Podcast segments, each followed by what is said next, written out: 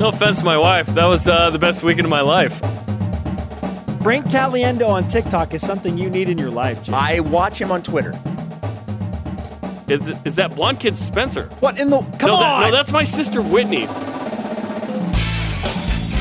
This is the best of BYU Sports Nation. Interviews and insight from this week in Cougar Sports. Every Saturday, only on BYU Radio. To lead off, here's the double coverage interview of the week. It is our pleasure now to welcome in for the second time ever in the history of this show former BYU linebacker standout and great. He was a legend in the Cotton Bowl, so many games. Shay Muirbrook. Shay, welcome back to BYU Sports Nation. Thank you. Uh, it's a pleasure to be here. Um, I'm honored and, and happy to be a part of it. BYU is a member of the Big 12. I know they're not going to fully integrate until 2023, but I can't help but look back on what you and that 1996 team did against Big 12 competition, opening up the season with the win against Texas A&M and then closing it out with a big victory over Kansas State. So in a weird way, Shay, maybe you deserve credit for getting BYU into the Big 12, right?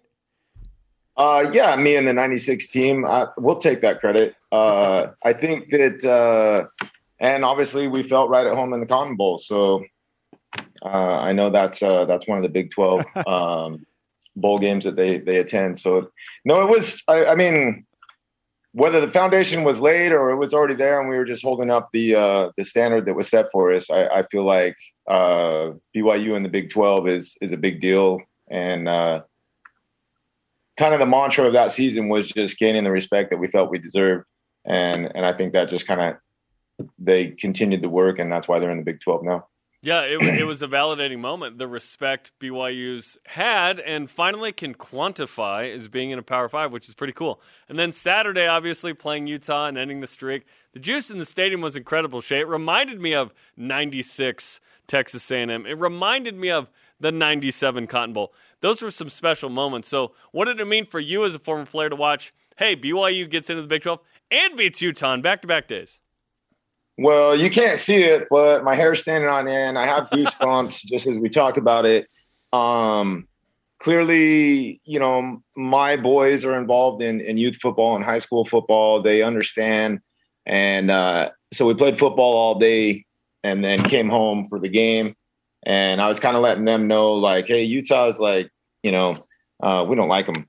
And uh, we're gonna win. And uh, so we watched the game here, and obviously, um, I think it's funny because I'm kind of an animated personality, but uh, even here in my home, uh, my wife's kind of like, "Hey, like, calm down," and I'm like, "No, like, you know, I, I was getting fired up, jumping around, yelling at the TV, and and uh, so yeah, there's a there's a lot of emotion uh, connected to that game. Uh, I can only imagine what it was like in the stadium. I'm sure that place was rocking.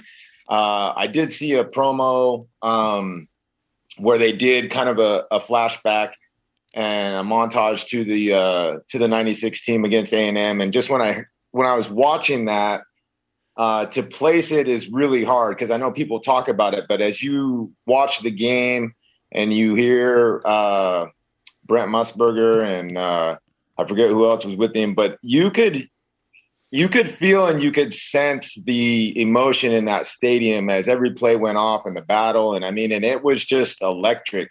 And I don't think people fully grasp that concept when you talk about um, LaVell Edwards Stadium. I mean, when that's a full house, and I mean, it's it's a it's a great venue and one of the one of the best in the country to to play a football game. Former BYU linebacker standout Shane Muirbrook is with us on BYU Sports Nation.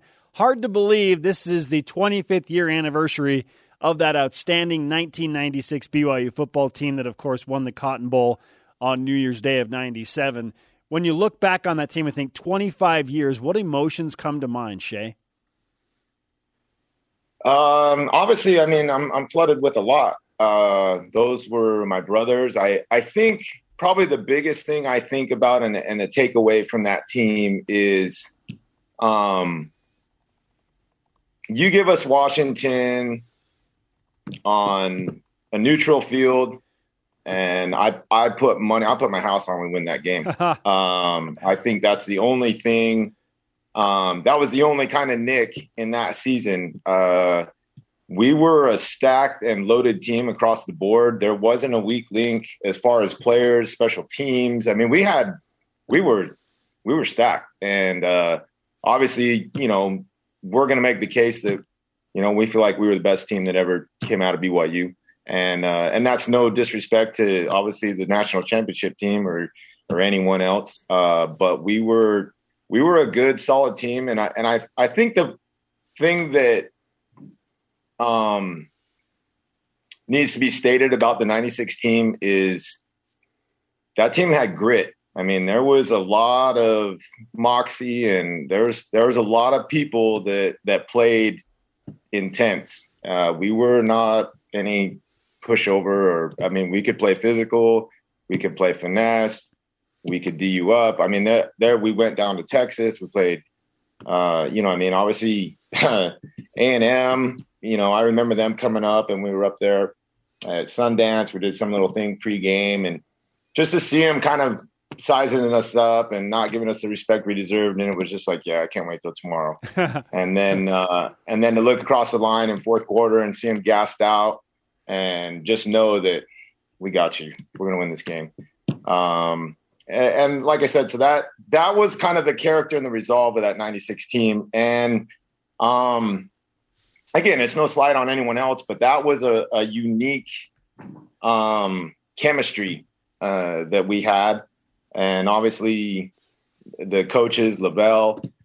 It was just uh, it was extremely storied and um, nostalgic.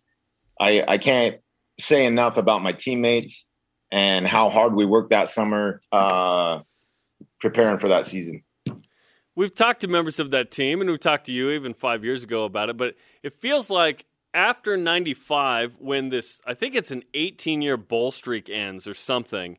You guys are the team that ends the bowl streak. You guys go into the offseason with this resolve, like you talked about, and then it's not like you had a cupcake schedule. You're all of a sudden playing Texas A&M like before the students are even on campus. You end up playing a Wyoming team that wins 10 games and doesn't even go to a bowl game. You go to uh, you know in the modern New Year's Six, just the second uh, New Year's Six game, if you will. Although at the time it was different, Alliance Bowl, you weren't in, blah blah blah. You guys played this tough schedule, and you played 15 games. It was Ohio State a couple years ago, the first team to finally touch what you guys did. So when when did this team come together? How and when did you know? Hey, we're actually pretty good here. Well, I, I think, um, I think us underclassmen of the '95 team knew what we had, uh, but it was kind of one of those things where we didn't necessarily want to take ownership of it because you know, I mean, it wasn't um, going the way we we wanted it, and so at that point, and obviously after losing to Utah uh, our junior year, and then like you said, uh, not making bowls, and just it was just kind of um, it was a loose it was a loose outfit. Uh, I guess is the best way to put it. Uh, we were not dialed in and as tight as we could be. Uh, we let a few games uh, slip out of our hands, and there was a lot of team members that obviously wanted to go on and, and, continue playing football. And a lot of us knew that we really needed to get uh, some national spotlight on the team in, in order to, you know, enhance our opportunities and uh, to move on. Uh, but more importantly, it was the resolve of the team that we we felt like we were one of the best teams in the country, and it, and it wasn't just a it wasn't just a saying. It wasn't just like, hey, you know, no, we really really felt like anyone, anywhere, anytime, let's do it. And uh, like I said, with the exception of Washington, which anyone who's ever played on that field knows that there's a it's like playing on ice. I mean, if you don't have the right gear for that field, uh, it's a hundred percent a, a uh, home field advantage. And clearly, you know, we spotted them 14 points out the gate, but it, um, I think between myself, Sarkisian, Chad Lewis, and uh, Tim McTyer, it, it, was kind of the the perfect blend, you know what I mean, of the the four captains that really was able to sew and and bring everything together under LaVell. I mean, it was it was the best of you know the four corners. I mean, it just it really solidified the team as far as um, kind of us being the ambassadors to um, each one of the you know the diversities of the team. Uh, we all came from different backgrounds, and but we we definitely all had a chip on our shoulder and and had something to prove. The 96 team is going to be honored tomorrow during the BYU Arizona State game.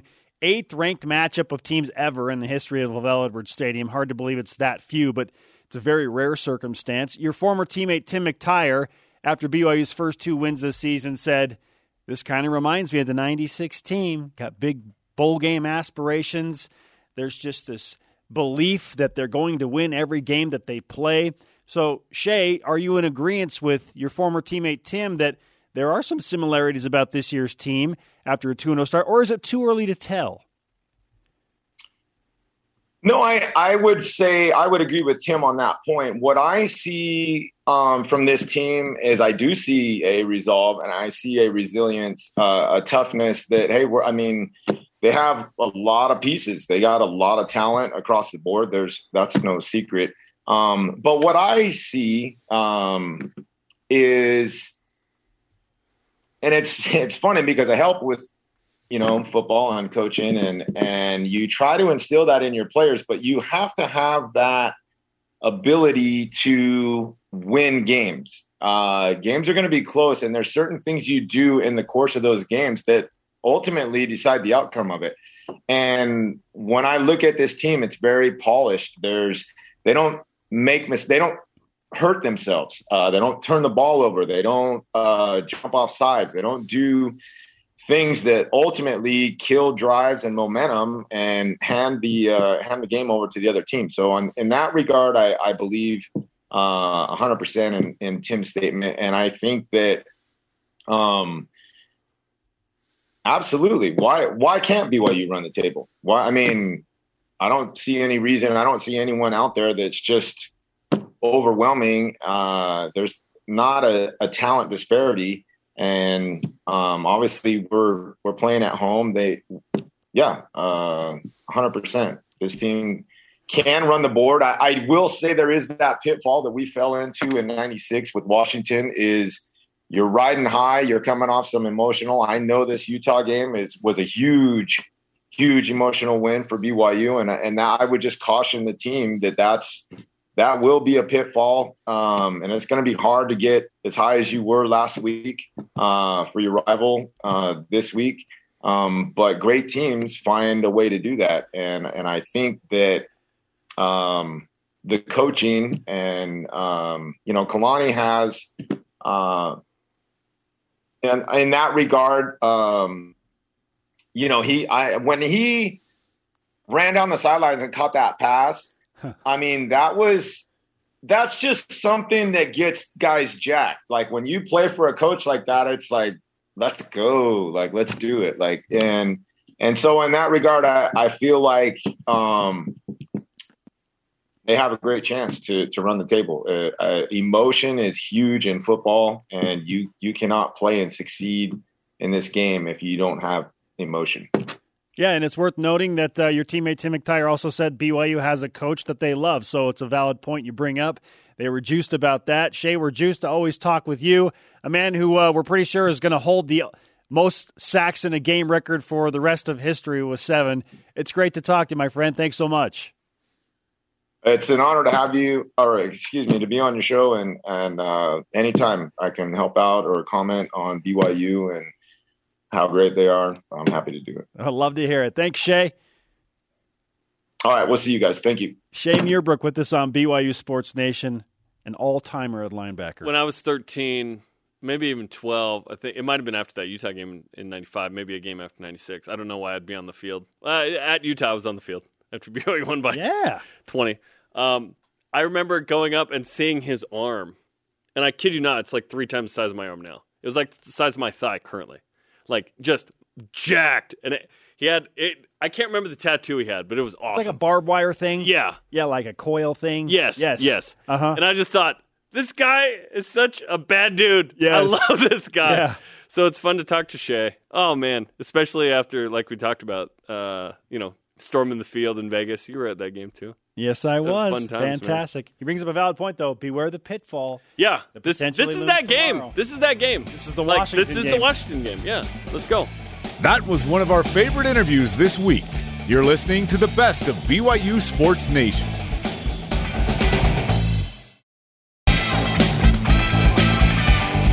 This is the best of BYU Sports Nation on BYU Radio. Confidence and concern for many BYU fans as the Cougars approach number 19 Arizona State tomorrow night in LaVell Edwards Stadium. The Sun Devils are a four point favorite, but if you look at ESPN's Football Power Index, BYU has a 53% chance of winning. What I'm gathering from this, Jarom, is it's a toss up. And toss ups typically make me feel a little bit of confidence and certainly some concern. So let's get specific with that. Through two games, what makes you feel confident about BYU's chances against Arizona State, and what makes you uh, have a little bit of uh, concern? Confidence is BYU's won and overcome some things. There's confidence in the validation of being invited to the Big 12 and accepting that. There's confidence in breaking a streak that goes back to 09 with uh, the Utah uh, you know game. Uh, also, not turning the ball over yet Yes, ball is security. a big one. Jaren Hall has taken care of the pill. Uh, Greg Wrubell keenly observed in the postgame and on Coordinator's Corner, as seen on the BYU TV app, uh, that BYU, for the first time since 72, has three games in a row, including the bowl game in the first two, not turned the ball over. Yep. Uh, the juice around the program is good. I think BYU's got a lot of skilled players, obviously, a lot of returning starters, someone to the NFL, but there's a lot of good players coming back. I think BYU is ready for this. BYU can get up for this. Obviously, it's not going to be the same emotional energy, so that's a concern is, hey, you're not invited to the Big 12 this week. It's not Utah. There's not a streak, right? In fact, BYU's won the last two against Arizona State, but it's been a minute. You have to go back to 97 and 98. So that that's a concern. Jayden Daniels is a concern. BYU's not going to play a quarterback who has a better dual threat ability than him this year. Jayden Daniels is a gifted runner, 8.7 yards per carry right now. He's only lost 11 yards total, meaning he was probably sacked, what, once or twice? Again, he's played Southern Utah and UNLV. Yes, but you go back to it. He he was just okay last year. His freshman year, he was really dynamic. Yeah. kind of slight. He looks like a receiver, um, but his his ability to throw the ball is is born of effective running, not only from him but a trio of running backs around him. Right now, Arizona State's throwing for 187 a game in the first two games. That means that the run game is where it all starts. Okay, that has me concerned because if if uh, Arizona State's getting into th- third and four or less, it's going to be tough. Yep. you always got to be really effective in stopping the run on first and second down. Yeah, for, number one for me is what you brought up: ball security. Jaren Hall has accounted for five touchdowns and zero turnovers, no interceptions, no fumbles. BYU has won the turnover battle in both of the games they played thus far. Plus one against Arizona, plus two against Utah. And it's worth noting that the last time BYU beat Utah, the Cougars did not turn the ball over in 2009. They didn't turn over last week. You win the game by nine. Coincidence? I think not. Yeah, ball security is huge. Also, we aren't really much talking about the fact that BYU has won 11 games in a row at home. 11 Yeah, straight wild. wins at home. I'm confident because BYU has this game at home. If BYU were going to Tempe, it would feel exactly like the 1996 scenario where BYU started 2 0, they're ranked, the juice is high, and you go on the road, Pac 12 opponent, good team, and you kind of lay an egg. BYU's got this game at home. We talked a lot about the seven Power Fives, and I know you've heard this ad nauseum from me. I wasn't as concerned about the number of Power Fives because of the timing and location of most of these games. BYU's got Arizona State at home. They've won 11 in a row in LaVell Edwards Stadium. It's going to be a wideout. It's going to be electric. And listen to me, I'm pleading with you, BYU fans, if you do have tickets to the game, try and channel whatever energy you have in your body to at least get close to what BYU fans brought to LES last week because it was special and it absolutely made an impact. And then I like BYU's physicality. They have dominated Arizona in the trenches. They dominated Utah in the trenches. I think BYU has an advantage on the offensive and defensive lines with their size and physicality. They're going to have to establish a run game with Tyler Allgeier. I'm confident they will do that. If they can do that, it will alleviate one of my concerns, which is keeping the ball out of Arizona State's offense's hands, specifically Jayden Daniels. Yes. If he can't get on the field and BYU could dominate time of possession, then that, that resolves or at least, again, alleviates a little bit of the concern I have there. Yes, I have a concern about Arizona State's speed. Uh, oh, yeah, when, Herm sure. Edwards brought in Antonio Pierce and all this these these NFL guys, they're trying to make run an NFL program in college. I know a lot of people have said they want to do this, but I think Arizona State now in year five under Herm Edwards has really established that culture, and this will be their best team. Will they be an eight win team? Will they be a 10 win team? I don't know. But if they're an eight win team and BYU wins this game, that's a notable win. It's tough to beat teams that win eight plus that are power five. That, the, like, it doesn't happen a ton for BYU. If BYU wins that game, typically it's because that team was like uh, seven or fewer wins. But I think Utah's going to be an eight plus win team. I think Arizona State is too. Oh, you do? Yeah, at, at least eight. They feel like they're going to contend for the Pac 12 Man, South I'm title. Just, I'm just letting that classic run of seven and six teams, six and seven. Yes, Arizona State was eight and five in 2019. That's the best season they've had in the last seven years. By yes, the way, eight and, and that was with a freshman, Jayden Daniels. So they expect now with him a junior or They go nine a or more. Yes, yes. So I'm concerned about the speed of Arizona Just State. pencil Arizona State into the Sun Bowl, Jaron, because that's what they do when Sun they have a Devil good Bowl. Yeah, team, exactly. right? Mm-hmm. But I, I'm with you. I mean, the speed is always a concern. I feel much better about the fact that this game is in Provo, uh, following the emotional win in Provo over Utah. Bring the juice, Beware fans. the beware the letdown. I know it's a ranked team. Bring the juice. But like, it's not Utah. It's not Big Twelve week. Like, BYU's got to bring it. The fans got to bring it. It's a whiteout. Wear white. there's a ton on the line. Whether you want to feel strongly about that, there, there's a lot on the line for both of these. Yes, there is.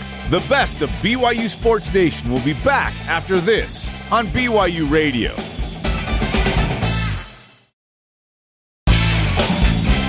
Get caught up in the week in Cougar Sports. This is the best of BYU Sports Nation. Joining us now over Zoom, a man who seemingly only calls BYU games lately. Rod Gilmore of ESPN is with us. Rod, uh, we got a nice warm spot in Studio B for you to come hang out with us. We're working on the permanent residency in Provo. I, I am this close, this close to taking up residency there, man. It's I, I really think we should just come on the air on Saturday night just in BYU swag. You know, I- That would be if- hilarious. If, if, if I had it, I'd wear some swag on the air and just go with it. You know, All those ASU fans are like, "What's going on?" Um, tell tell us about listen, your. they probably already feel that way anyhow. They've seen us for a couple of weeks calling BYU games. They're like, "Yeah, the BYU homers." We thought we were the BYU homers. Wait a minute. Okay, so you've seen BYU the first two weeks. You and Dave Fleming. What are your thoughts on the Cougars as they go from kind of post Zach Wilson era to two and zero and ranked twenty third right now? Well, I, you know, I, I, I'm a little bit surprised at how easily they have uh, transitioned uh, to Jaren Hall. And uh, quite honestly, I'm surprised at the changes defensively. Um, Tuiaki has, you know, sort of changed his stripes a little bit this year. He's been way more aggressive on first and second down, which hasn't been his DNA. You know, the the the book on on BYU defensively has always been, yeah, you know, they're not crazy about man coverage, they're not crazy about blitzing, they like a lot of drop eight. Um, well, he's sort of uh, you know recognized what a lot of you know good coaches do. Says you've got to switch it up some. And so uh, they were not known for going after the quarterback on first and second down, and he's mixed that up. And I think it's really uh, surprised uh, the first two opponents. And you know they played well on the back end. And then look, um, Jaren Hall has become a star. You know, I, I don't think there's any other way to to put it. He has, you know, elevated himself into uh, the discussion about NFL prospects, uh, where he fits on the quarterback chart. And here's the other thing: he has gone from being an unknown entity to being on the top 25 list of college players for name, image, and likeness. He is now number 11. Wow. So in two weeks, he has made a name for himself. People are noticing him, and he's a really good football player. Rod Gilmore of ESPN is with us on BYU Sports Nation. Speaking of Jaren Hall and all of his teammates, it's so easy to get lost in the big win hangover after you snap the nine game losing streak to your arch nemesis. You beat Utah for the first time in 12 years. A lot of people are almost anticipating just that natural letdown and the hangover to continue, maybe BYU doesn't show up. How do the Cougars avoid what so many teams fall into in terms of that trap? Well, I, I don't know how you can have a letdown facing Arizona State. you know, uh, they, they, get your attention. I, I, think if there's any kind of a concern about a letdown, it might be the following week when you get South Florida. But with Arizona State coming in, with Jalen Daniels, a quarterback, with Herm Edwards, the team that a lot of the experts in the offseason have said this is your winner in the Pac 12 South uh, with a shot, you know, at, um, at winning the Pac 12 conference. Um, I, I don't see a letdown if BYU doesn't play well. It won't be because you know they didn't take Arizona State seriously. Um, this is an opportunity for BYU to to really make some noise. I, I don't know if you've noticed the the chatter this week, but I can guarantee you this game is getting a lot of attention. It's getting a lot of attention on ESPN. It's going to get a lot of attention on game day. Uh, it's an opportunity for BYU to shoot up the um, uh, the rankings. Uh, if, they have a win any kind of way, a win over Arizona State, uh, they won't be ranked uh, low 20s anymore. They'll, they'll, shoot up because that will be as impressive a start as almost anyone in the country. Rod, if BYU beats Arizona, BYU State, beats Arizona State and they open up the season with three wins against Pac 12 South teams, can we label them as the Pac 12 South favorite at that juncture? Makes you wonder why they didn't get an invite to the Pac-12, right? yes. Well, if I'm not mistaken, they still have USC on the on the schedule. Indeed, final uh, regular and, season game. Yeah, and uh, Washington State. So you know, win those two, and you can stake a claim to being the champ of the Pac-12 South, okay. and petition the conference to let you play. I, I guess Oregon in the Pac-12 championship game. That would be fun. But we're getting we're getting we're getting ahead of ourselves. Yes, yes, we are. Yes, this this this Arizona State team is as good as advertised. Now they haven't played well the first two weeks. You know they were not pushed by the competition. You know they didn't put UNLV away until they got late third, early fourth quarter. Um, but they've got what twenty starters back. Uh, they are very difficult on the back end. Uh, they've got experienced players. Uh, they've got pass rushers up front. They've got great speed on defense. Uh, they've got three running backs uh, right off the bat right now. You know, two of them are considered serious prospects for the NFL. Uh, Rachaad White might be one of the, you know, three or four uh, first backs taken in the draft. So they're pretty loaded, and and there is a, a fair comparison between quarterback Jayden Daniels and Jaren Hall. I mean, they both can beat you with making the right spontaneous play, when to run. Uh, they have similar accuracy. Um, it, it's it's really a good matchup of quarterbacks.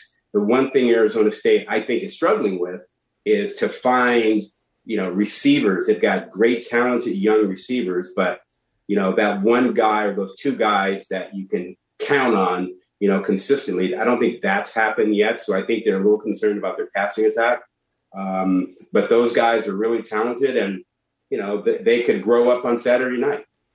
267 rushing per game through the first two against SUU and UNLV, throwing for 187 a game. So Arizona State likes to establish the run. Obviously, Jayden Daniels, dynamic runner, leading rusher last year, two years ago, this year if you're BYU, do you do you have to spy him? Do you load up on the run on first and second down and hope to make them throw on third? What's what's the strategy in your mind?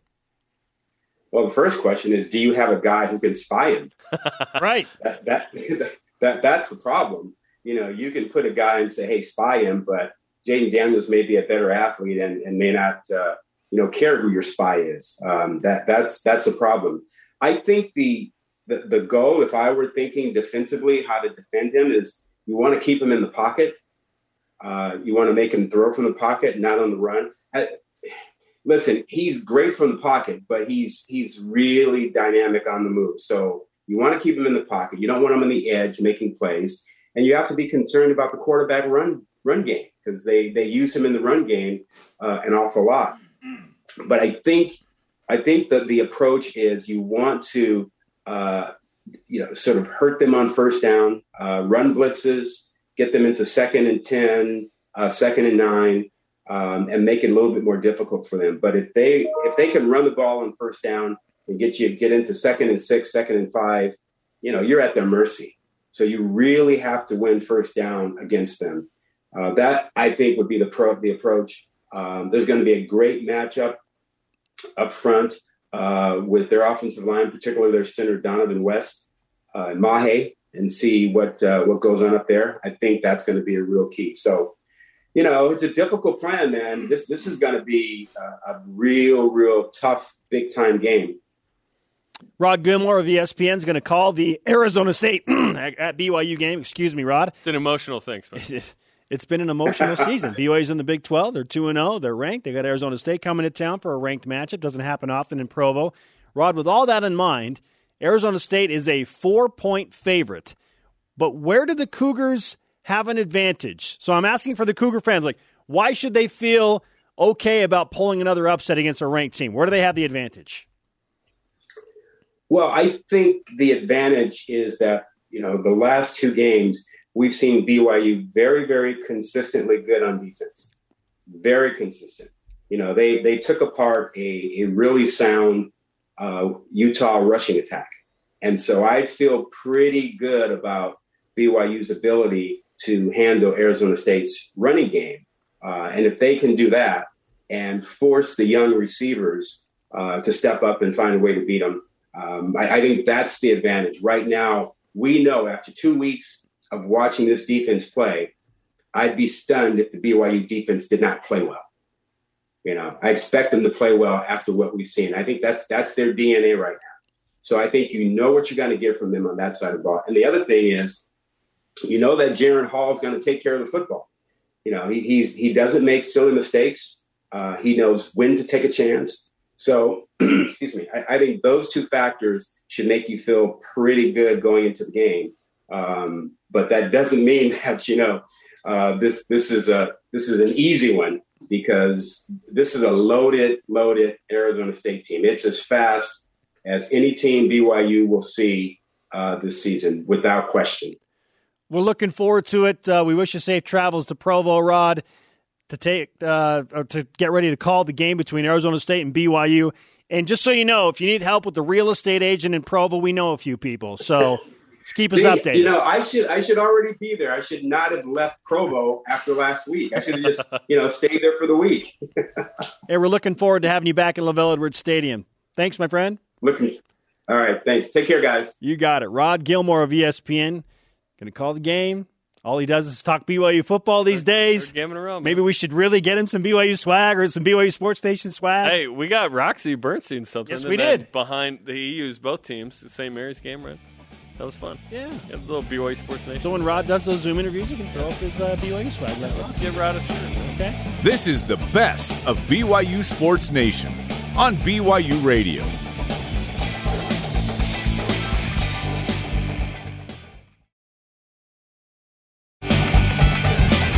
The best of BYU Sports Nation collects our favorite conversations and brings them to you every Saturday. Joining us now over Zoom is our longtime friend and ESPN college football insider expert analyst, national champion Trevor Matich. Trevor, like I said to everybody else, happy Monday. How was the best weekend ever as a BYU guy?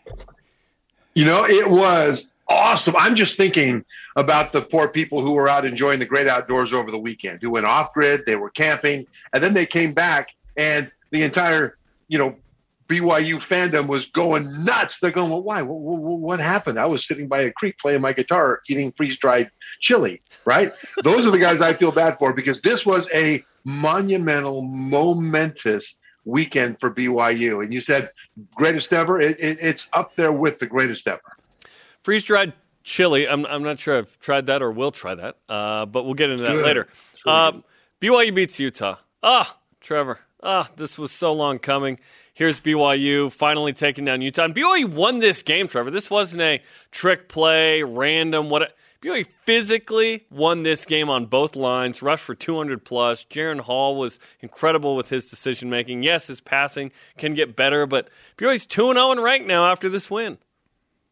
They are, and you're right. They just played smash mouth football against the most physical team in the Pac 12 and they beat them at Smash Mouth football. It's interesting. Utah coach Kyle Whittingham said after the game that he would have bet the house that BYU would not win the line of scrimmage, but BYU did win the line of scrimmage on both sides. And coming into this game, I knew that Utah had one of the better combinations of offensive line and defensive front seven, linebackers and defensive linemen and offensive line. That combination, one of the better groups in the country.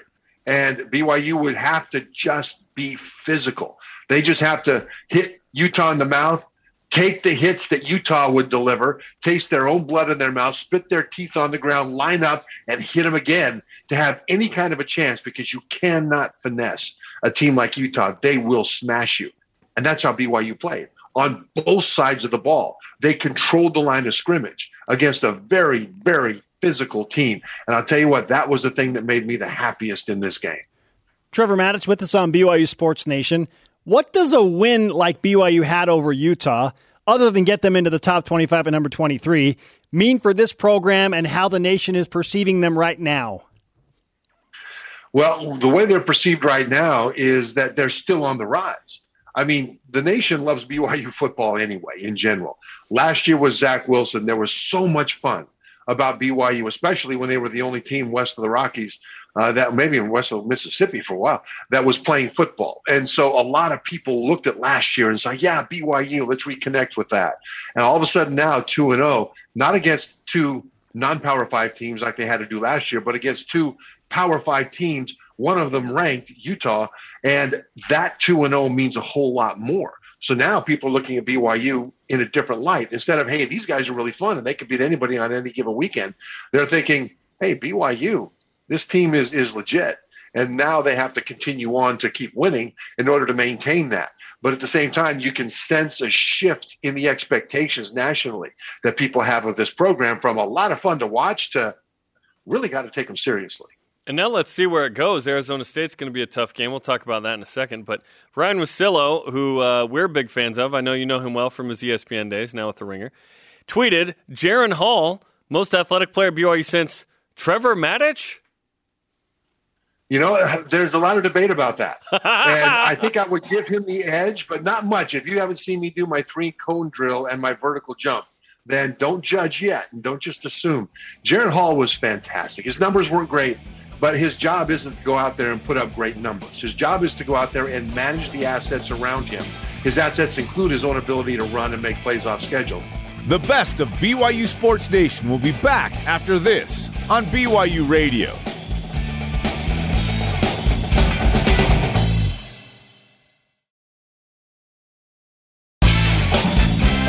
This is the best of BYU Sports Nation on BYU Radio. Tim McTyer star for BYU football, part of that 96 special season. Part of that fan fest in Vegas. Yes, he was. Tweeted out the following yesterday, Jarom, and I quote, Why I think this year's BYU team has shades of 96. There appears to be a goal. They have a coach they love, the we can't lose element, which makes every game a championship, rivalry, or a big game, the feeling of something to prove, and big bowl aspirations. Win and we in. Hashtag BYU end quote of the tweet. Jarom, is it too early to get that special season feel like Tim McTyer? Beating Utah in and of itself after that streak makes the season and that win, more specifically, special. But yes, it is too early. It's too early. Uh, there have been 2 0 starts uh, for BYU. 2 0 is not crazy. But 2 0 versus Power 5 is pretty special. In uh-huh. fact, a little juicy stat of the day right now. Mm. It's the BYU Sports Nation stat of the day. Yeah, the last time BYU started 2 0 versus two Power 5 teams was 1984. Oh, snap! What? What? BYU is going to the ship! No, that's not how. BYU beat um, Pittsburgh and Baylor yeah. in 1984. Yeah. Back to the so uh, back then there weren't the power distinctions and the whatever, but uh, kind of interesting. It's it's too early. If BYU goes three and zero oh and wins Saturday, okay, now we're talking. I think we can start the conversation yep. because. You, we expect then BYU to beat South Florida and yes. Utah State, and at five and zero, oh, the possibilities get interesting. Now, looking at the whole season, playing seven Power Fives. That's going to be tougher. I still have BYU for multiple losses. Seven Power I- Fives, yeah. but you've already beaten three. If you get good. past Arizona State, That, that means you're going hopefully five and two at least in those seven, right? Listen, USC. I know they got crushed by a freshman quarterback return missionary Tanner McKee and got a new Saturday. coach. And got a new coach. That's still going to be a tough game. I know you guys talked about that yesterday. Um, Washington State. That feels winnable after Utah State went up there and did it right. Virginia's playing much better than I anticipated. Uh, their quarterback, what's Brendan Brandon Armstrong, throwing the ball He's all over chucking the it around. All, yeah, Robert Anae's got him going. Granted, they have 21st ranked North Carolina this week to open up ACC play, and Virginia is an eight point dog. Now, if Virginia beats North Carolina, they might be for real. Right. Right. Uh, I, I think that's going to be a weird emotional game anyway with Bronco and all those guys across the sidelines. So, listen, I've still got BYU for multiple losses this year. I think that could. Eh, I still. I think nine wins feels pretty doable. Like if BYU were able to get ten on this, oh man, ten would be incredible. And then then we'd really feel like, oh my gosh, BYU's ready for the Big Twelve, playing seven Power Fives. Some are tougher than others, right? Obviously, the Big 12 slate's going to be tougher than what BYU's facing this year, I think. But it's a little early for these special season feel. It's early. Isn't it funny, though, how if one win against Arizona State happens, then as you said, maybe it's okay to start feeling like it Yeah. will be a special I, season. and I don't think it's funny. It's very one, serious. one more game. Because if BYU beats Arizona State, as we have mentioned earlier this week, then the Cougars will start back to back seasons 3 0 Mm-hmm. for the first time in 70 years. I can't believe that never happened in the LaVell Edwards era. Yeah, not once. You, well, you end up playing tough teams early, right? And, BYU is going to potentially beat three Power Fives in a row to make it happen for the first time in 70 years. two ranked teams. That's the thing. Like two ranked teams. Th- this would be crazy. And if Arizona State is the new UCLA to you, which Which they kind of are to me right now. Yes, let's see. Well, UCLA is doing their thing. UCLA right? might actually be good. they might actually be good. We'll see. It's again, it's early. It's so early. Like what BYU's done has been awesome, but it's early. We won't know if it's really special until November. We won't really know that, right? Hard because not what to if BYU feel that way, though, right, early. Right. No, this is what we do. We felt this way in 2015. Hail Mary, Hail Mary, close loss to UCLA, go to Michigan, get smacked, and then it was like, oh, okay. Then it was like, oh, I guess we got lucky actually. It But was- don't you feel like this I don't team feel like BYU's lucky. is in a much better position than 2015 was yes. based on the two Hail Marys? Like, Yeah. BYU won I- I- their 1st I'm They not, won them. I'm not specifically talking about the 2015 Sure. personnel, just the feeling, feeling, yeah. after Okay. 2 and 0. Okay. That's what I'm referencing. Sure. Beat Arizona State. You go 3 and 0, and then the schedule lightens up a little bit. Then BYU is going to roll USF in the Vengeance for 2019 The game Jaren in Hall Tampa. Yep. Okay, yep. Yep. Jaren Hall I hope still Baylor remembers that. comes in at the end in a blowout. Yes, both quarterbacks are going to play because it's going to be a blow. You're four and zero. Handle your business in Logan. Utah, State. If BYU's five and zero oh with three Power Five wins going into Boise State, Well, they legitimately, Boise State coming here. they legitimately might be a top ten team. Think about Maybe. that. Yeah. You're five and zero with three Power Five wins and two ranked wins. If not in BYU's on the cusp of Yeah. the top ten. So yeah, Saturday. it starts to feel like a special season. But they, Yes. it all begins on Saturday. Yes, big game Saturday. Beat win on Saturday, beat Keep Arizona winning. State, and then it gets really, really fun. Keep winning. We know the men's uh, topic two. We know the men's basketball uh, schedule now, thanks to Nick Robinson. Do you feel like there are enough quality games to be tourney bound on this? I think so because the majority of BYU's big games are on the road or on neutral basketball courts, and that matters Luckily, they're basketball net rankings. If they Right? weren't, it'd be weird. San Diego State is at home. At worst, that game's probably tier two, but then BYU's going to have a tier one game against Oregon. They're going to have a tier one game, Quad one. quad one game against Utah because that's on the road. Uh, Creighton's going to be probably a top 50 team. That's a neutral site. Oh, Creighton's yes. quad one for sure. So right, th- I mean, I, already there you have three quad ones in the non-conference schedule. I, agree. Uh, there, there's enough, and then Add got two to three Gonzaga games and a St. Mary's? Mary's? road game, and there's seven quad ones potentially. San Francisco on the road could Yeah. potentially be a quad one game. Like we're talking about at least, I think, eight to nine quad one opportunities. Yes, last year BYU played eight. and uh, They're on yeah. par to do the same thing this season. And and BYU went uh, three and five. That's all it takes. All you have to do is kind of win thirty ish percent. You have to win one out of every three, basically. So quad two, I've got up to ten. Ooh. Utah State, St. Mary's at home, San Diego State, Missouri State. Again, seventy six to one thirty five on the road, true road. Yep. Weber State, Vander, Vandy, um, you know, Pacific, USF, LMU, um, Pepperdine. So yeah, hopefully the league's good enough to produce four quad twos, and uh, you go from there. Yeah. Eight quad ones is enough. Yes. You win three. Yes. We a couple years ago we were like, hopefully BYU gets like five. Eight would be awesome. And they might have more depending on what happens in the West Coast Conference tournament. Yes, and we haven't taken into account. Well, I guess we did uh, with Vandy there, possibly, right? Um, Diamond Head and who you're playing when. Sure. whatnot, if it's top 100, Vandy would be a quad two game. Yeah. And hopefully there will be variation. We're just looking at last year's numbers, right? Those don't necessarily mean that these teams will be that way. The the fun thing, if we think BYU's good enough to be what we think BYU's good enough to be, which is an at Single least an digit seed? at least an at-large tourney team, top 44, Okay.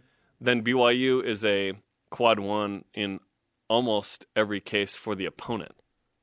Does that make sense? And that matters. So, so BYU is a team that want people want to schedule.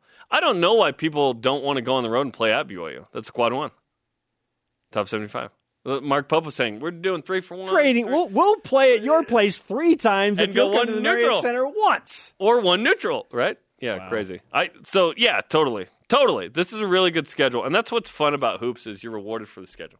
But now with BYU football in the Big Twelve, and I've yet to really address this. Trust me, we have two years. So I'll address plenty. Yeah, there'll be time. This, my scheduling philosophy is just There will be time. blown up. Um, then we talk non-conference scheduling philosophy of the ABC kind of Utah deal, which I agree with. So, yeah, and, in basketball, it's rewarded, and this is totally good enough. I'm very excited about the Oregon and Creighton games. Those are both neutral. Um, Oregon technically neutral. De facto road games, but yeah, neutral. It's two. It's two hours away. Um, but yeah, it could literally be down the street if it's not in that other home gym. It's not. It's not like playing Utah in uh, Vivint is neutral, but literally like uh, three miles up the hill is a road game. Right. But if, if BYU were to host Oregon in Salt Lake City at Vivint, it would sure feel like a de facto Right. BYU home we're, game. we're talking with quads. yes. Yeah. Yeah. Not, Isn't it funny not- how that works? Not the feeling in the gym. The technicalities. what's the feeling in the gym rating? Uh, BYU basketball, we think, shaping up for potentially special season. Joe Lunardi of ESPN has the Cougars as the last bye in his projected tournament, a 12 seed. That ain't no special season. Twelve ain't a special. Well, ask UCLA. They were an 11 seed and they went to the Final Four. Just get in Yes. the tournament. Well, winning is special. Yes. Yeah. Yes, Yeah. being a sixth seed is awesome. You have to win the game. Five ranked teams on campus right now, including BYU football at number 23. There's a special feel in the air, Jerem. Oh, it's always special at Brigham. Our question of the day Is it too early to get that special season feel about this year's BYU football team? Let's hear from you in Voice of the Nation.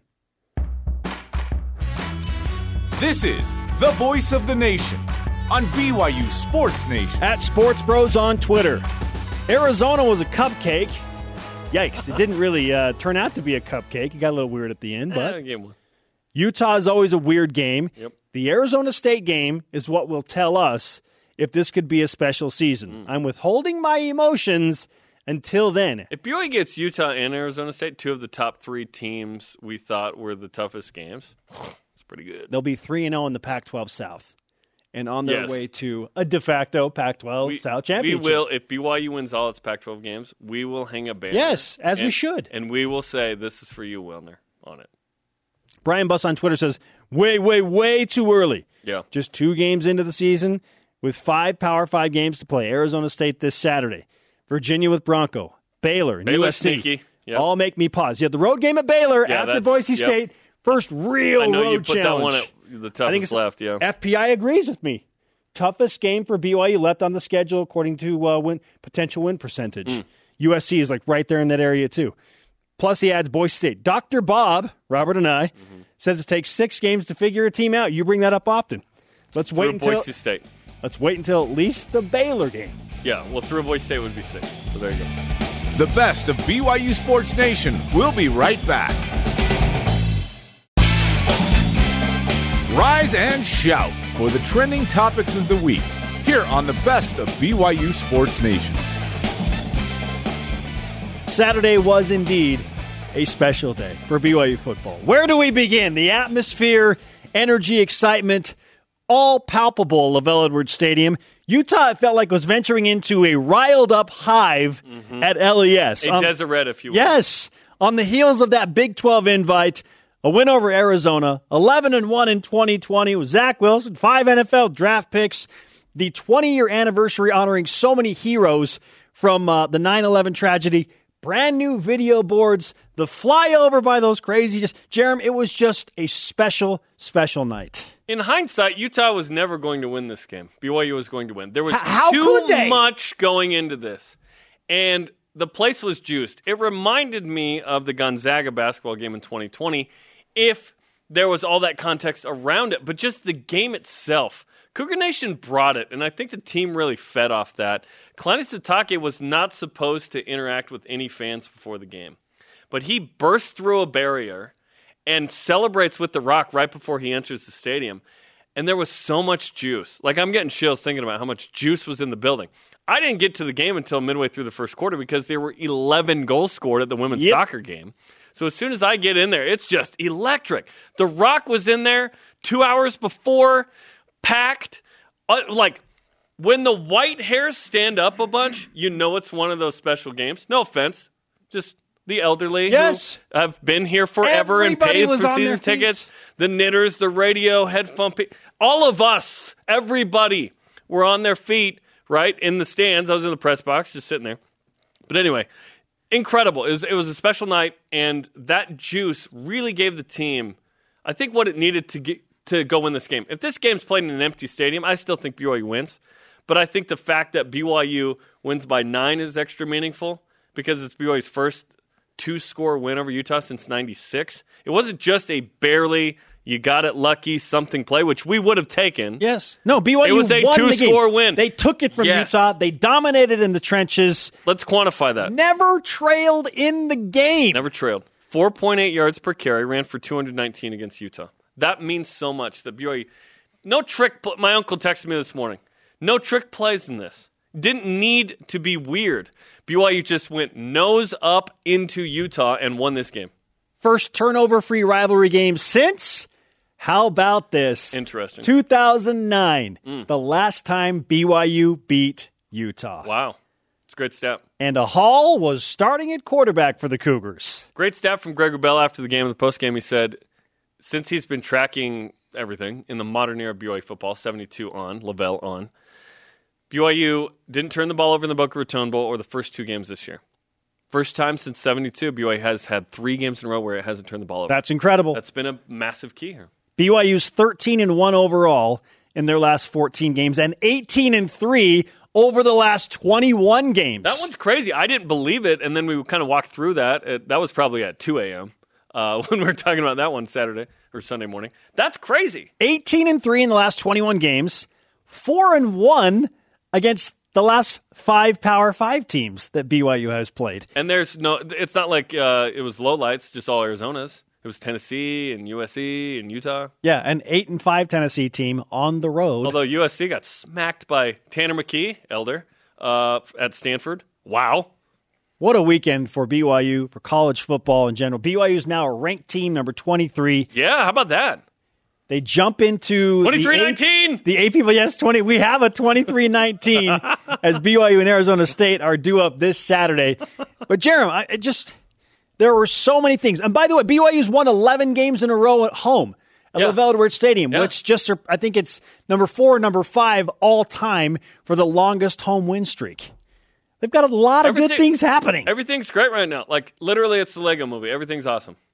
Jaren Hall with a breakout performance. Yes. Not because he threw the ball over the field, but as we discussed right after the game, his legs were dynamite. So good. To me, that's the difference in the game, Spencer. His ability in third and one, fourth and 11. BYU this run right go here. for it on fourth and 11 from the 38 yard line, and they get a first down. Eight rushes, 92 yards, 11 and a half a carry. I don't think he was sacked once. He danced in the pocket. I don't know if he was a dancer as a kid, but he is a dancer as an adult.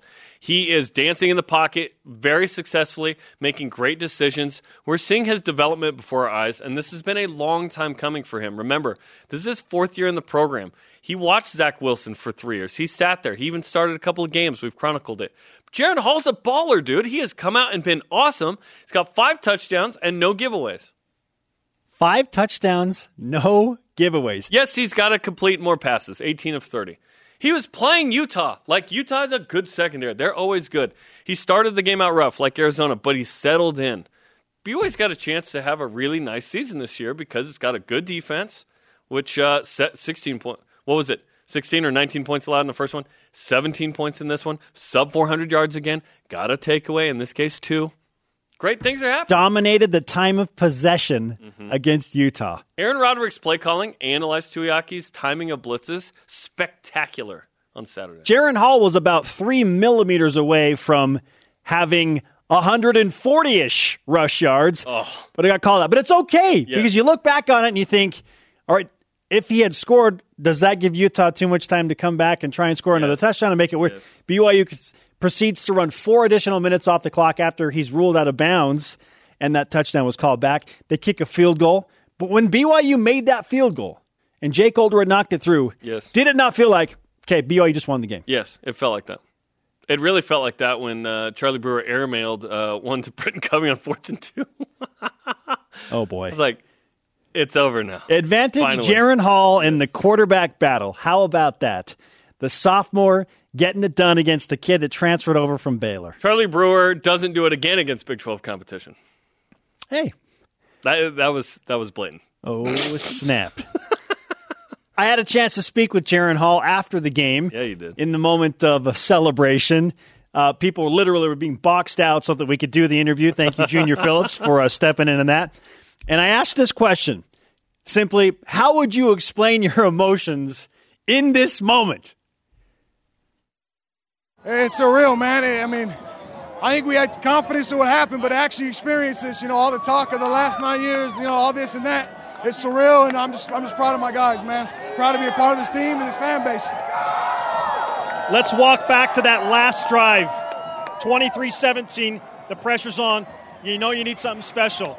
What was going through your mind as that drive began? Just keep it simple, you know, stick to the fundamentals. We practice all week, execute our base plays, and each and every one of the 11 guys did that. So, you know, kudos to each and every one of my teammates, man. They, they stepped up big time. At what point did you figure out that your feet were going to be the main weapon? I mean, I, I mean, I always know the feet are working. You know, what I mean, I don't like to use them very much, but when you got to do it, you got to do it. You know, so just happened to, to, to work out tonight. You said you felt slow last week against Arizona. Did you feel slow tonight? Uh, no, no, no. I just got to stay in bounds now. That's all. As you take in the fans around you, let's talk about the atmosphere throughout the night. Could you feel it? Did you hear it? The energy was non-stop beginning to the end, you know, so we really used that to our advantage, channeled it, but then we got on the field, just tried to execute and play football as it is. At what point in this game did you feel like we're going to win? From the very first kickoff, man, the energy, the trust in each other, you know, I knew we would and hope we would, and, you know, here we are.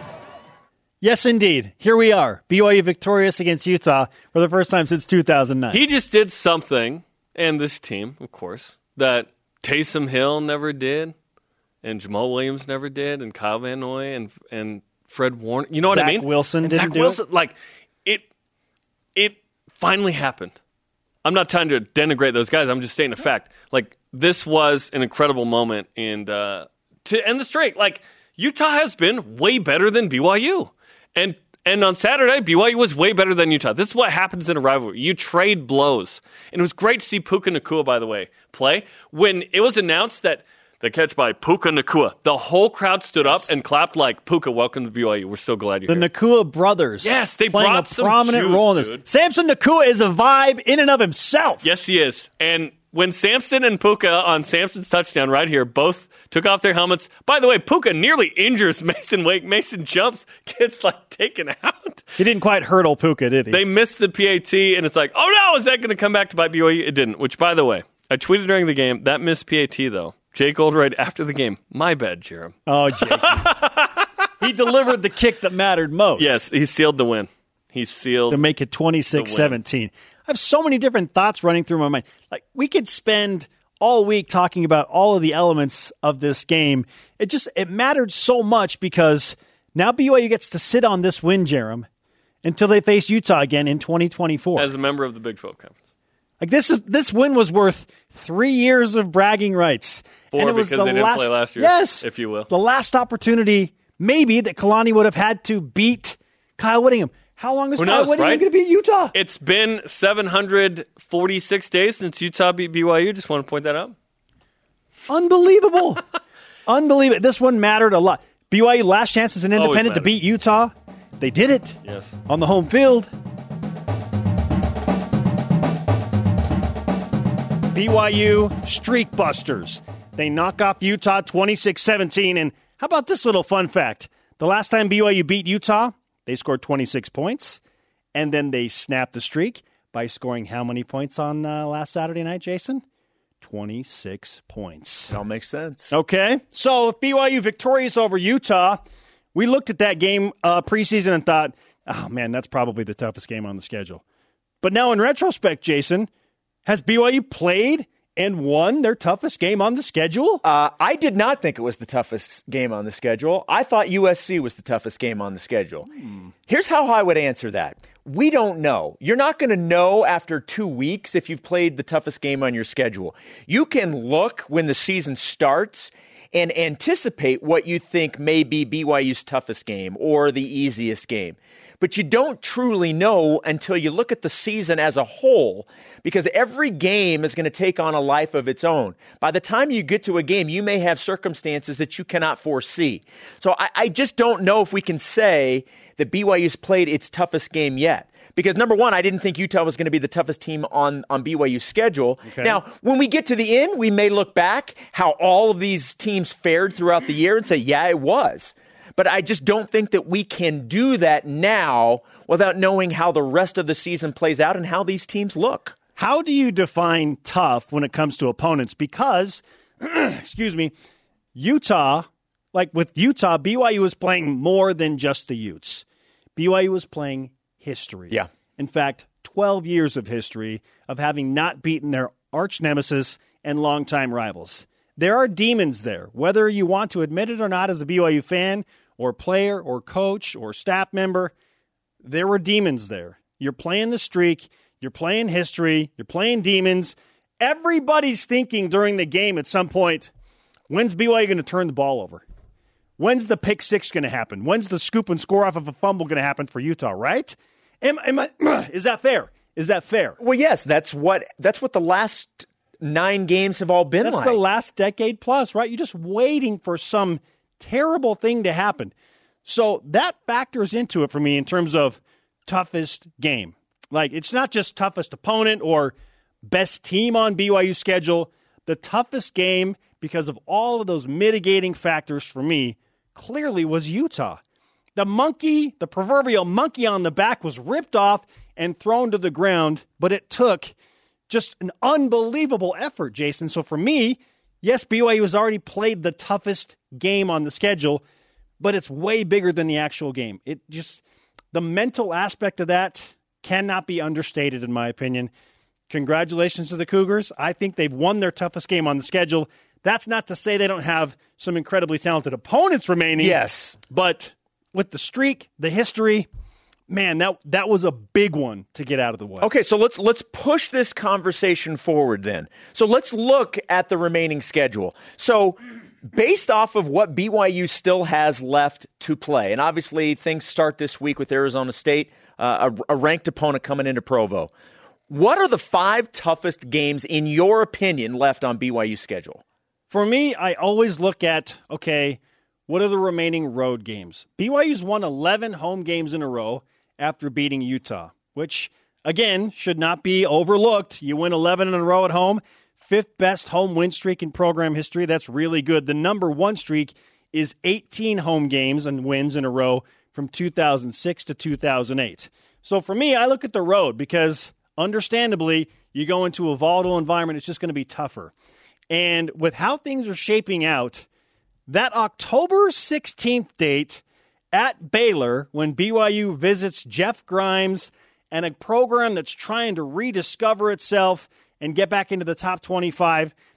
If Baylor continues to win and is rolling, then that stadium's going to be rocking, and BYU will. This is the first real big road trip. I know BYU goes to Logan, but the majority of the guys on the team right now have they've gone to Logan. In fact, Jaren started the last game in Yes. Logan, and BYU walked away with a monumental victory. It was a blowout Yeah. against Jordan Love and the Aggies. So this road trip to Baylor, I feel, is BYU's first real huge road test. That's number one. At USC. Now, at USC was number one before that until they fired their coach. I don't know what they're going to be at the end of the season, Jason, with an interim coach. BYU's not a Pac 12 member. Maybe there's a, eh, well, it's not a Pac 12 game, and it doesn't really matter. Maybe the urgency isn't there for USC. Still, good team, loaded with four and five star talent. That's number two. Arizona State at home is number three. And I know that you probably disagree with me there. Maybe it's just like the timeliness of it all, followed by Virginia, the emotions of Bronco Mendenhall coming back. I think they're a better football team than we anticipated they would be. I agree. Uh, 100% agree. And Boise State, led by Hank Bachmeier, who apparently, if he was the quarterback last year, the Broncos would have beaten Zach Wilson and BYU. They're the fifth toughest game remaining on the schedule. How does your top five shake out? Yeah, so we agree on two, and it's the bottom two. My my t- next top three are are different from yours, and I'm going to start with Arizona State. Are you a guy that's like the next game's the no, no, no, toughest and it's not because it's the next game. It's the only matchup right now Okay. that BYU has a top 25 team to face. Nobody else of all these games right now is ranked in the top 25. Arizona State is. Now you can make you can say whatever you want in terms of who they've played and, and, and regardless, but the fact that they are a ranked team, that they are also 2 and 0, I do like the fact that it is in Provo, but when you talk about the circumstances surrounding this game, you're coming off an unbelievable emotional win. I, I I think this next one is huge for BYU to get so that you don't have the well, we, we, we spent everything last week. We just didn't have anything left. I, I think Arizona State is the next toughest because of everything that went into last week, making sure you can stay up for Arizona State, which comes in as a ranked Okay. team. So not so much the toughest opponent, but mitigating factors are also Cir- impacting how you all- feel about this. But they also have a lot of really talented players on their team, speed galore, and a, a dynamic quarterback that can run. So Okay. Arizona State for me, I understand USC. I have number two. I understand everything going on with the coach, but I know what's on that roster, and there is plenty of time for them to get that thing back on track. So I have USC two at Baylor as my my third most difficult game remaining, and then Virginia, and then Boise State. Can we just rewind like seven years? Because Arizona State's the same team every year to me. Super athletic, very talented at the skill positions, speed all over the field, and traditional underachievers. Well, let's hope that's the case this year, 2015. at least next week. I mean, six and seven. Next year, five and seven. 2017, seven and six, seven and six, eight and five. They played four games last year, two and two. This team has tons of talent, but traditionally underachieve. Is that factoring into how I feel about them? Absolutely. Plus, they've got some weird stuff going on with the coaching staff. So, what do they bring? Like, are are they really unified? Are they disciplined? It's going to be interesting. This is the best of BYU Sports Nation on BYU Radio.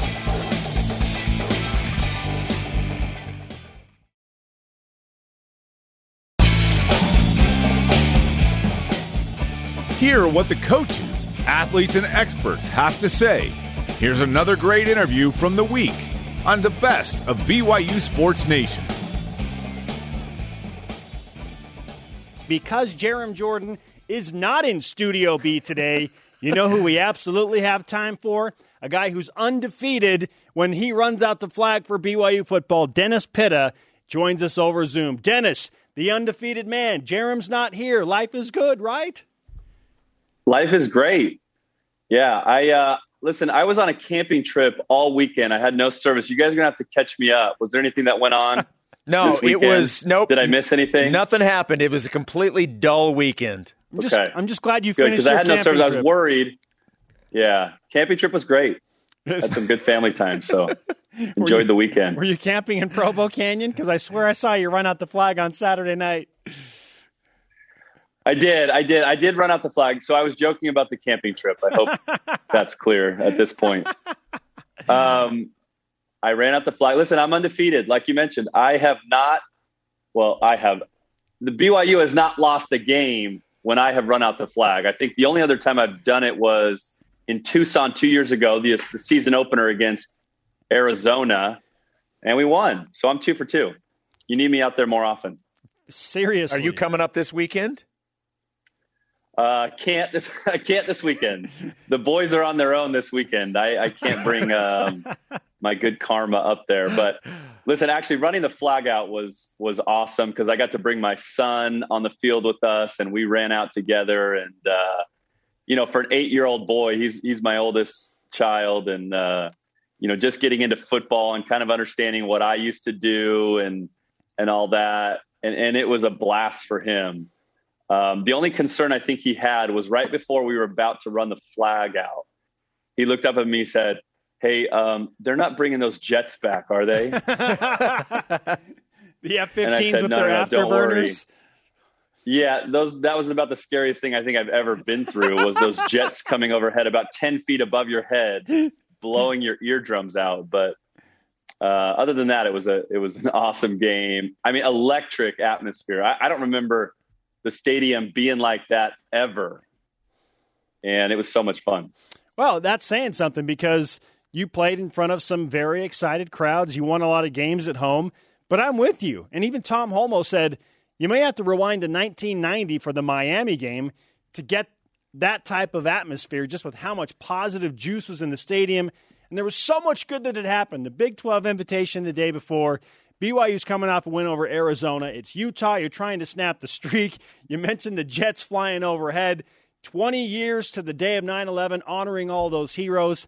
I, don't know why I didn't think that uh, BYU didn't have even a better shot at winning this game because it felt like Utah was going into an angry hive of fans. Uh, going into the game, how did you feel that BYU was going to do against Utah? Well, g- given the track record over the last decade or so, um, you're always concerned about this game. uh, we haven't performed at our best, even when we had good teams and felt like we had chances to win. For whatever reason, we would have a letdown and, and we would not play our best through stretches and, and allow Utah to squeak by again. And so you're always worried about that. You never know, you know, how the game shakes out. E- even if on paper it looks in your favor, you know, the, the ball still has to bounce your way. And fortunately, we got, you know, some of those breaks in this game. But but in the end, we were just a better team. And I think that was very clear when all was said and done in this game. We dominated them in the trenches. There's been a lot of mention of that um, from both sides. Obviously, Coach Whittingham has just been beside himself that BYU beat them down, up and down the field in the trenches. And um, not something we would have anticipated going into this game, but certainly, certainly the result. But listen, you're always uneasy about Utah, but to finally get that monkey off our back, to get a win, I mean, it, it feels amazing. And we also got part of running the flags that we got to go in the locker room before the game, which I have never done since being a player. I have never been in the locker room prior to a game. I've been in there after after big wins and stuff like that, but I went into the locker room before the game, and it was almost like a uh, dance club dance party scene. And I mean, the music was rocking, everybody was loose and relaxed. And, and Austin Collie and I looked at each other and we said, "This was not our experience at BYU. this is not what the locker room seemed like when we were here. I mean, it was quiet. There was no music blasting. Um, everybody was kind of trying to focus and and and and keep to themselves a little bit. And we went in there and they're like, I think these dudes are ready. I, I think they're uh, they're having fun. They're relaxed. This is not too big of a moment for them.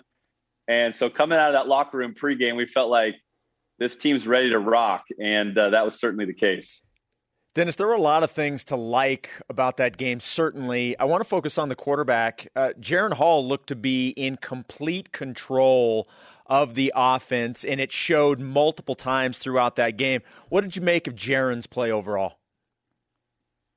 Well, it's it's hard to not like what Jaren's doing out there. I mean, he's not throwing the ball all over the field and, and throwing for a thousand yards a game, but he's doing exactly what he needs to do, and he's protecting the football, which, in my opinion, is the most important thing any quarterback can do. you kill yourselves when you turn the football over. And this team has not fumbled. This team has not thrown interceptions. This team is protecting the football and playing smart. And that, in my opinion, goes a long way, especially against Utah when the turnover margin has been so lopsided in this series. And a large reason why we have not had a lot of success over the last decade against these guys because we haven't protected the football. He has come into this season and, and made a conscious effort to be smart, to not take risks that are unnecessary, to protect the football and just make the right play. And he's absolutely doing that. And then uh, you couple that with his ability to run and, and to convert, uh, you know, big third downs and fourth downs, which is huge for any team. Uh, I love what he's doing. Hey, fun fact, Dennis. The last time BYU had zero turnovers in a BYU Utah rivalry game, 2009, when you were playing and you last beat Utah, of course, before the streak was busted this previous weekend. So you're right. The turnover battle in that game, especially, cannot be emphasized enough. Turnover margin is absolutely one of the most important stats in football. And, you know, throughout my career with the Ravens, the one thing that Coach Harbaugh would always stress to us is turnover margin. And we'd look at the statistics. We'd look at, okay, if you have a turnover, here's your probability, your win chance now. And it, it just continues to go down with every turnover. I mean, turnover margin is absolutely essential, and, and, and you see that last time we won, we didn't turn the ball over. I mean, it's it's critical component of the game that is oftentimes overlooked, in my opinion. Let's talk tight ends. And we spent the entire offseason with, you know, Isaac Rex and Dallin Holker coming back from his mission, talking about how big of a weapon that the tight ends were going to be in this offense. And Dennis, through two games, tight ends have caught three passes for 26 yards. Now, head coach Kalani Sitake was asked about that, and he's like, look, the production from that position goes well beyond just catching passes. But how surprised are you that the tight ends have not been more of a weapon inside the offense? I'm actually surprised BYU has tight ends on their roster. I did not know that. I, I, just assumed there wasn't any tight ends because you don't see them on the field ever. Um, listen, this has been my biggest gripe, and, and, there's not a lot to gripe about over the last two games, right? Two Pac-12 wins. I mean, it's been it's been an unbelievable start to the season. But you have Isaac Rex, who just came off a monster freshman year, the best freshman year in, in the history of BYU football 12 tight end or 12 touchdowns, uh, just an absolute beast in the red zone. And then you have Austin, uh, Holker, who number one he wears number 32, yes. so he obviously must be a big Jimmer fan. I'm also a big Jimmer fan. Um, but a guy who can run like a wide receiver. You watch him; they, they split him out a lot. He's running all kinds of of deep breaking in routes, digs, all kinds of stuff like that from a wide receiver position out wide and the dude can run. I mean, he's smooth and he, and he runs like a wide receiver. And to have those two guys on your roster, I think it's a mistake to not get them the ball more. I mean, I, am sure you guys watched the Monday Night Football game, Ravens against when my Ravens lost in a heartbreaker uh, against the Raiders, and uh, Darren Waller, you know, who who I played with for four years, a guy that was was in our tight end room. Um, runs like a wide receiver. I mean, he he's a big dude and he can move. And they targeted him like 20 times. Yes. I think he only had eight or nine catches, but I mean, they were trying to get that dude the ball because they understand how critical of a matchup that is. If you have a tight end that can run, if you have a tight end that's huge and can go up and has a big catch radius and can make plays in the red zone, that is so difficult for a defense to defend. And I think BYU, if they want to take the next step forward in, in their offensive evolution, which I think they need to do because this is a very good offense. And listen, we can we can ground and pound all day, and Jaren's smart with the football, but this is not an offense yet that has proven they can put up 30, 40, 50 points in a game um, and, and be that electric offense. If they want to get to that point, well, we're going to have to start throwing and getting these these tight ends involved, in my opinion. And so to have two quality tight ends like that, and these dudes are good tight ends. I think we have to find a way to get them more involved, and that will be kind of the next step in this offensive evolution as, as we see the season unfold. Dennis Pitta with us on BYU Sports Nation, Super Bowl champion, former BYU and NFL standout tight end. And just maybe BYU needs to implement the tight end more to get off to a 3 0 start with a win over Arizona State. You live essentially in the heart of Sun Devil country, Dennis. So, what's the vibe around Arizona State football right now as they come into BYU? Um, yeah, I, I, have a lot of annoying ASU fans around me, unfortunately. um, a couple good friends that are ASU alums.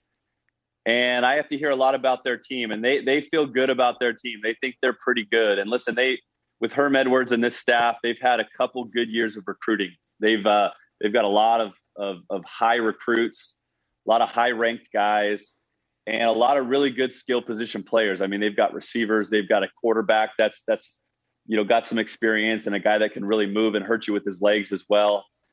And so this is a team that I think is going to be able to put up a lot of points. This is an offense that BYU will be facing that's better than any offense they've faced so far. Um, and then that's just a fact. So I, I, think BYU's key to winning in this game is obviously you have to dominate the line of scrimmage once again. That's a key to winning in any football game. But if you can run the football effectively against Arizona State, and keep their offense off the field as much as you possibly can, I think that's a, a formula for success in this Saturday's game. And so um, I, I think BYU can do it, to be completely honest. I think they have a better matchup inside the trenches, offensively and defensively. And so they can dominate there like they showed the last two weeks, which is the reason they beat Utah last week. Um, you know, I, I think we come away with this one. And so I, like our chances. I think we're a better football team overall. I think we're more disciplined. I think um, the way our guys are playing right now is, is phenomenal, and uh, I'm excited to watch this game. So now that BYU is in the Big 12, apparently everything retroactively just transfers over. So you can start referring to yourself as Big 12 tight end, Dennis Pitta. Uh, how how yeah, big is this? How much of a game change? I didn't play in the Big 12. You're a Big 12 legend. You're Dennis. a Big 12 legend. I mean, you're going in yeah, the record books. I. So, h- how big of a game changer is this for BYU? Oh, it's massive. I mean, it's huge. Um, you know, what's funny is I, I, I still will go back every now and then and watch some of our games, the TV copies of our games in the Mountain West Conference, and I can barely make out like certain players. I mean, the the it's so fuzzy. It's like all pixelated, and the quality of of the television broadcast is just not where it is today. And so, I mean, you feel like you played in like the 1950s. Yeah. When you go back and watch some of those Mountain West Conference games on the mountain. And to, to see where we were at that point, and listen, we had some really good teams during that stretch. But but little national notoriety or national exposure on the mountain to now where we're at in the Big 12. I mean, it is it is light years ahead of where we were. And so if we can put together, uh, you know, some good seasons over the next couple years, I mean, our national exposure and our recognition is going to go through the roof. And you know, fortunately, we're, we're able to be on a platform now that helps us in in every facet of our of our sports programs. I mean, and it's not just football. You look at basketball; that's the best basketball conference in the whole country. I mean, how awesome is it going to be when we sit there and we watch Kansas come into Provo and play in the Marriott Center, or we watch Baylor, the defending champions, come in? I mean, it is a powerful basketball conference. And so, from a football standpoint, it's unbelievable. Recruiting standpoint, now you add legitis, legitimacy, legitimacy, and and validation. I butchered that word, legitimacy. Okay. I can't Le- even say it. Legit- legitimacy. Le- legitimacy. Thank you, Spencer. You're welcome. And I'm so glad Jaron wasn't here to see that. Jaron, Jaron, whatever his name is. I still don't know his name. But um, you know, it, it, adds validation to to the message that we're a big time football program. And listen, now we are. We're in the Big 12. We're in a power conference, and uh, you know, however this thing shakes out with realignment across the country, um, I think we're well positioned. Everyone, don't forget, he's undefeated, helping BYU football win when he runs out the flag. He was also pretty good as a player, and he's a Big 12 legend. That's right. Dennis Pitta, of course, we had time for you today, my friend. Thanks for uh, hanging out with us. Thank you, guys. I appreciate it. Um, did you guys happen to see what Jerem, Jerem, Jerem, is it with an M? Jerem Jerome, posted? Actually. Jerome? Okay, good. That's what I thought. Um, he was walking behind a guy who was wearing my jersey uh-huh. on campus. Uh-huh I love that. That made me really, really happy. and just just to have to see my name you know, from time to time. It, I'm, I'm sure it cuts him deep. So you live rent free in but his we, head. en- enough about Jerome. we don't care about him. Out of sight, out of mind. So it's been a pleasure, guys. I, I appreciate you having me on. You got it. Thanks, Dennis, Dennis. Pitta with us on BYU Sports Nation, the Big 12 legend. Great as always. Yes. Love talking with Dennis Pitta. We'll be right back with more of the best of BYU Sports Nation.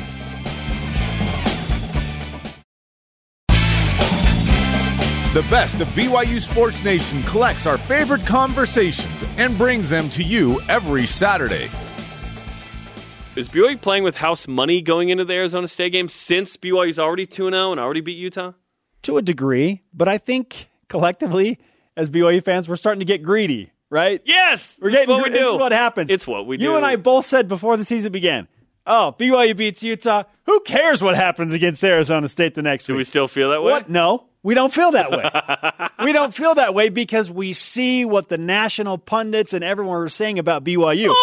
Number 23. Oh, if they beat Arizona State, this could be a very special season for BYU. So, yes, by nature, we're starting to get greedy. How fast did that change? It changes fast. But- and, it, and it should change. Your expectations should be adjusted as you go. You don't have to be the same person you were, same opinion previously. You learn things and then you make new ideas. But still, to a degree, yes, BYU has some house money. It just depends on if you're going to get greedy and try and hang on to that and you want more and you're going to, you know, calculate things so that you can make that happen. Or if you're just like, ah, go out there, BYU loses, it's okay. They beat Utah, they beat Arizona, they're still 2 we and 1. will feel that way if that happens. Right? Like if you put the blinders on, yes, you want to win this week. Of course, of course. But I'm talking over the season. That like the the the peak of the season has already happened by the way. Do we realize this? Big 12 invite, No, beating Utah. beating Utah. like big yes big 12 is bigger than that but when we look at this season from a distance we'll remember the big 12 part but we will remember oh the streak ended okay so that's the top of the mountain i'm sorry it is what like you may not admit it to yourself it is so that's why the letdown is a real thing here don't let it happen now, what's crazy is talk to anybody on the 1996 team, 14 and 1. we will in a minute They all bring up the one loss. so that's why i'm freaking out right now Yes, because- saying be ready for tomorrow night And it was the third game. yep This is game number three. But here's the thing: BYU's not going to be a one-loss team at the end of the year. I, I, I feel like there's a couple losses in there. That's totally fine. Sure, but if BYU beats Arizona State, there are a large faction of fans that are putting on the blue goggles and thinking, just Yeah, maybe that's- it could be a one-loss team. You start three zero, oh, you're going to beat I get USF. You're going to beat Utah State. You're going to be five and zero. You're going to handle business against Boise State at home. if you can beat Utah and Arizona State, BYU will feel like it can beat everybody because USC just got blown out. So it means anything is possible. I get it. House money, I get it. but do you just want more? Of course, you do. Always. Of course, you Who's do. like, I need less? You know what I need? I need less. No, Yeah. like no one. The comfort blanket this week is if BYU loses, well, BYU Ah, beat the Utah and they're in the Big 12. It's all good. We have plenty of laurels to rest Yeah, on. BYU fans just don't want the comfort blanket right now. They're like, no, leave the comfort blanket in the car. yes, the comfort. Let's go win some more. Join the conversation 24 7 on Twitter, Instagram, and Facebook using the hashtag BYUSN. The best of BYU Sports Nation rolls on after this.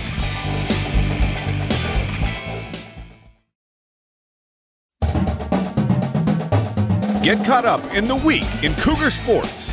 This is the best of BYU Sports Nation.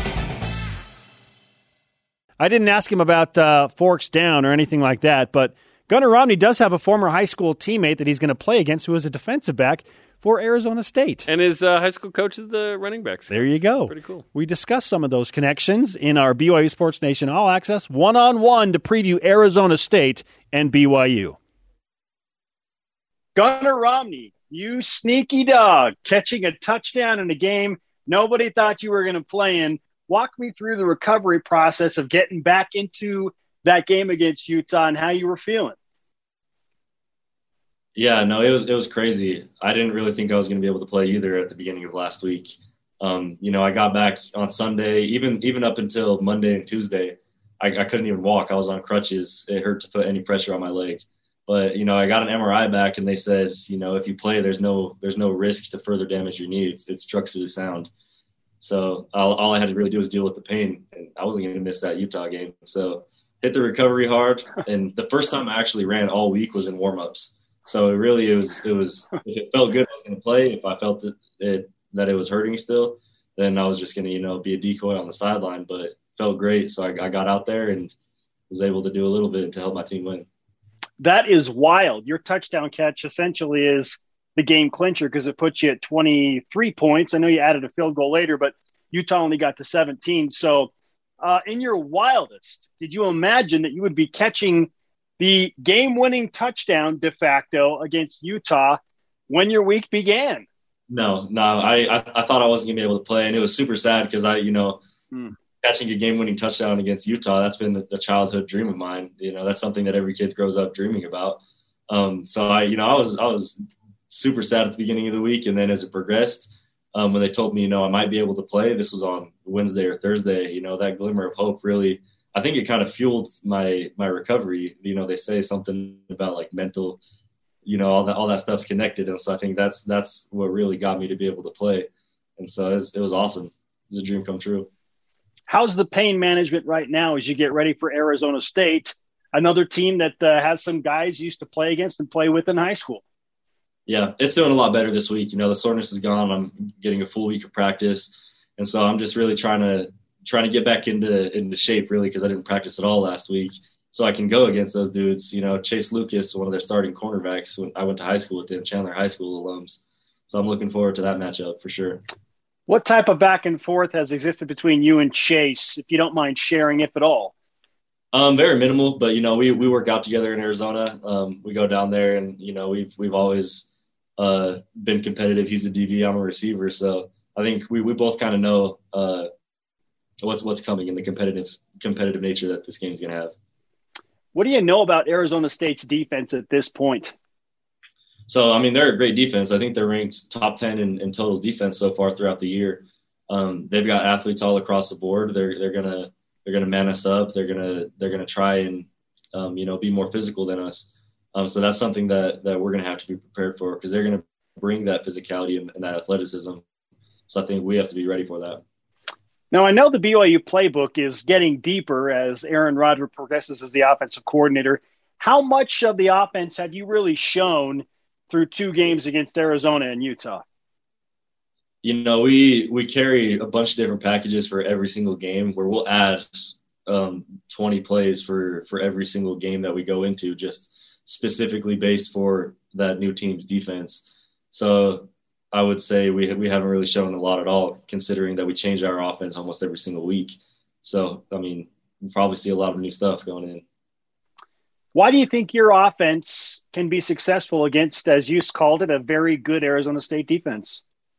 Um, you know, I think we have weapons all across the. Um, like I said, they they have good athletes, and and you know they're going to want to man us up and, and match up. But I think we we create some matchup problems just with our sheer depth. You know, we have receivers that can go make plays all across the board. We have tight ends that can go make plays. We have a great offensive line. We have running backs that can do it all. So I think just our, our depth and our our sheer no, amount of weapons that we have can can really put some mismatches and, and get it, get us to an advantage. Now, Gunner, clearly within the Romney family, there is this power to stay even keel. Both you and your brother, you're just you're so calm and collected at all times. How do you spread that message to your teammates coming off what was understandably the emotional high of emotional highs last week, beating Utah and getting an invitation to the Big 12? Yeah. You know, especially here at BYU, I think historically um, there's been sort of a trend where, you know, you win a huge game against a huge opponent and then you kind of have a lull the next week. And so that's something that everybody's addressing. You know, we, we talked about in the receivers room, we talked about being, being like a surfer you know, uh, as soon as they catch their biggest wave, what's the next thing they do? Is they look for a, a, wave even bigger than that. And so that's kind of been the theme throughout this week is looking for an even bigger win and even an even bigger wave. Um, so I think uh, not just my even keeledness, but the I think the team and, and Kalani um, really are, are, focusing on you know not staying too high.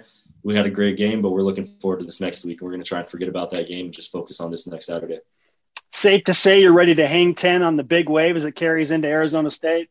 Hopefully, hopefully we can do that. That'd be very good. All right, let's uh, give you a huge portion of BYU Sports Nation karma for your recovery for the team's performance against Arizona State. We appreciate the time, Gunner. Good luck, man. We'll talk to you soon. All right, thanks for having me on. The best of BYU Sports Nation will be back after this on BYU Radio. This is the best of BYU Sports Nation on BYU Radio. Let's whip it. Cougar Whip Around, presented by Visible Supply Chain Management, tackling America's most challenging shipping problems.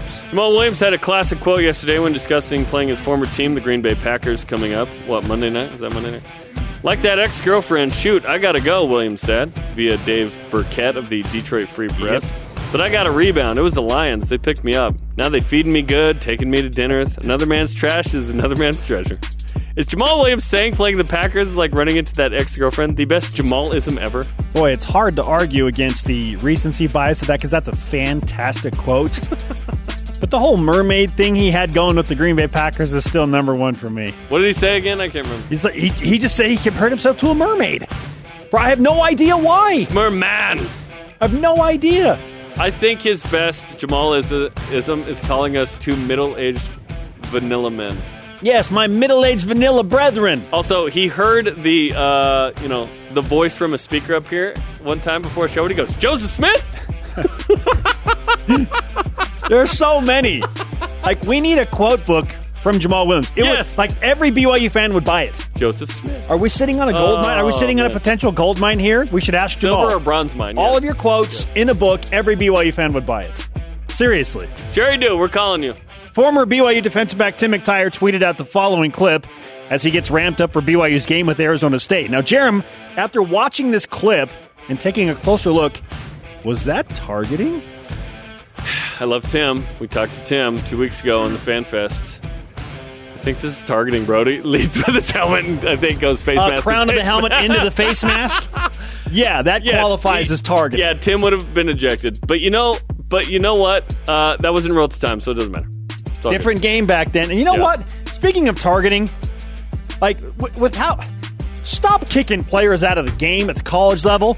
Give them a 15 yard penalty, slap them on the wrist, make them sit out a quarter maybe. Stop ejecting them from the game and then making them sit out another half. It's affecting like, way too yeah. many games and players. There's, there's, probably like in basketball where you have a flagrant one and two yes. space that we could go to where like listen, if you throw a punch that's different than hitting someone helmet to helmet where they duck down and you're you're up, but they kind of come into you. Blah blah blah. There's some gray area there. I agree with you. There needs to be a yellow and red type of system. Yellow red card, yeah. Or flagrant one, flagrant two type of system where it's like this was bad, but it wasn't that bad. You do it sense? once, yeah. If it's egregious, it's a red card. Yes, you just. But if it's a targeting call, not purposeful, can there be a targeting one? Give me a yellow card. If yeah. there's a, and then you do it again, and you have two yellow cards, then you're ejected. I understand safety, but yes, it's it's too much right now. Okay, sorry, I'm off my soapbox. Let's go. It's pretty soapy there. Uh, more impressive, um, you know, women's volleyball's sweep of Utah or soccer. Three straight games scoring seven goals at home. That's unbelievable. Seven goals oh. three times in a row. I don't want to discredit that. The competition has not been the highest level for BYU on their home pitch. Hey, there was an SEC team in there. But you said Utah State's even better than Missouri. Shh, you're, you're lessening the seven goals. BYU women's volleyball just beat number 10 ranked Utah, their yeah. arch nemesis in volleyball. The Cougars yeah. are going to creep up towards the top 10. That one's more impressive to me. Just huge match, huge emotion, and they swept. Yeah, no, it was really impressive. I was really impressed by the energy in the building from the fans. I'm pretty confident after 13 years of looking around and getting within like 400 on the attendance now. So last night I said, we're going to push 5K. And it was 5140. 5140. Yeah, I actually did it. Hey, by the way, going back to that seven goal game, we called it. In fact, yes, I we called did. It. it. We said this I yesterday. Kind of feel strongly that BYU is going to hit the seven mark against Idaho State and then maybe call it off. How about that? Yeah, dust it off. Got some dirt on my shoulder. Could you brush it off for me? No, I'm not going to brush okay. that off. You okay. brush off your Okay. That wraps up the best of BYU Sports Nation this week. Tune in next Saturday for the Cougar news you need to hear. And catch the BYU Sports Nation simulcast every day at noon Eastern, 9 Pacific on BYU TV, and BYU Radio.